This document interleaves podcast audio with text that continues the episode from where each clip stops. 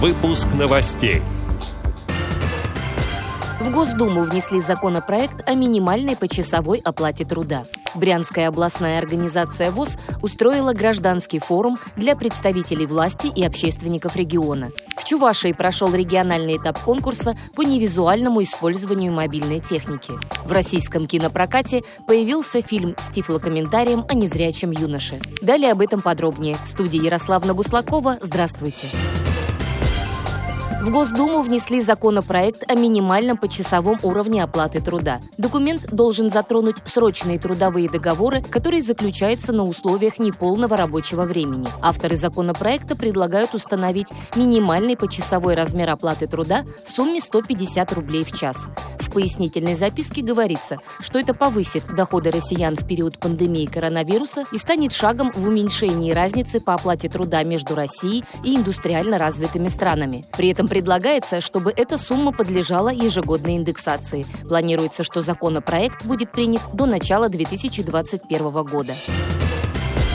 В Брянске областная организация ВОЗ провела гражданский форум «Социальная безопасность. Неотъемлемая часть национальной безопасности. Анализ и пути решения». Мероприятие организовали совместно с представителями Общественной палаты Брянской области. В форуме приняли участие чиновники правительства области из сферы внутренней, социальной и демографической политики, здравоохранения и прокуратуры, члены Общественной палаты Брянской области, руководители НКО и общественность региона. Выступившие на форуме ответили на многочисленные вопросы участников заседания. Участники гражданского форума выработали конкретные предложения и рекомендации органам исполнительной и законодательной власти. По итогам работы они приняли резолюцию, где отразили основные предложения по улучшению. В частности, затронули вопрос финансовой поддержки предприятий, на которых более половины сотрудников имеют инвалидность. Предлагается совершенствование налоговой системы для таких предприятий и возврат налоговых льгот.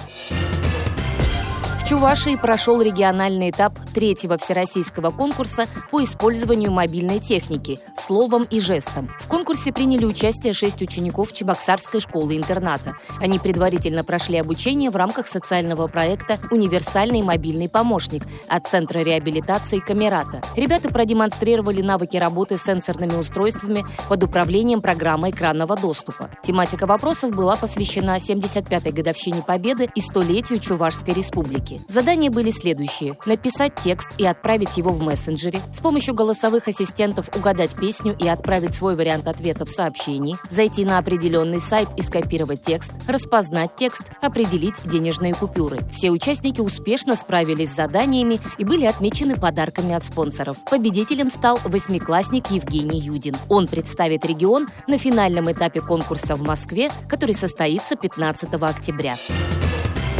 На большие экраны российских кинотеатров вышла комедия «Смотри, как я» режиссера Егора Сальникова. Фильм рассказывает о незрячем молодом человеке, уставшем от давления богатого отца и девушке, сбежавшей из детдома. Вместе они отправляются на поиски свободы и приключений. Тифлокомментарий к фильму появился одновременно с премьерой картины. Он доступен в официальном мобильном приложении Всероссийского общества слепых «Тифломедиа». Приложение «Тифломедиа» можно найти в App Store или Google Play и загрузить нужный файл из каталога много тифлокомментариев перед походом в кино. Интервью с режиссером Егором Сальниковым о работе над фильмом можно услышать в 369-м выпуске программы «Кухня Радио ВОЗ». Эти и другие новости вы можете найти на сайте Радио ВОЗ. Мы будем рады рассказать о событиях в вашем регионе. Пишите нам по адресу новости собака ру. Всего доброго и до встречи.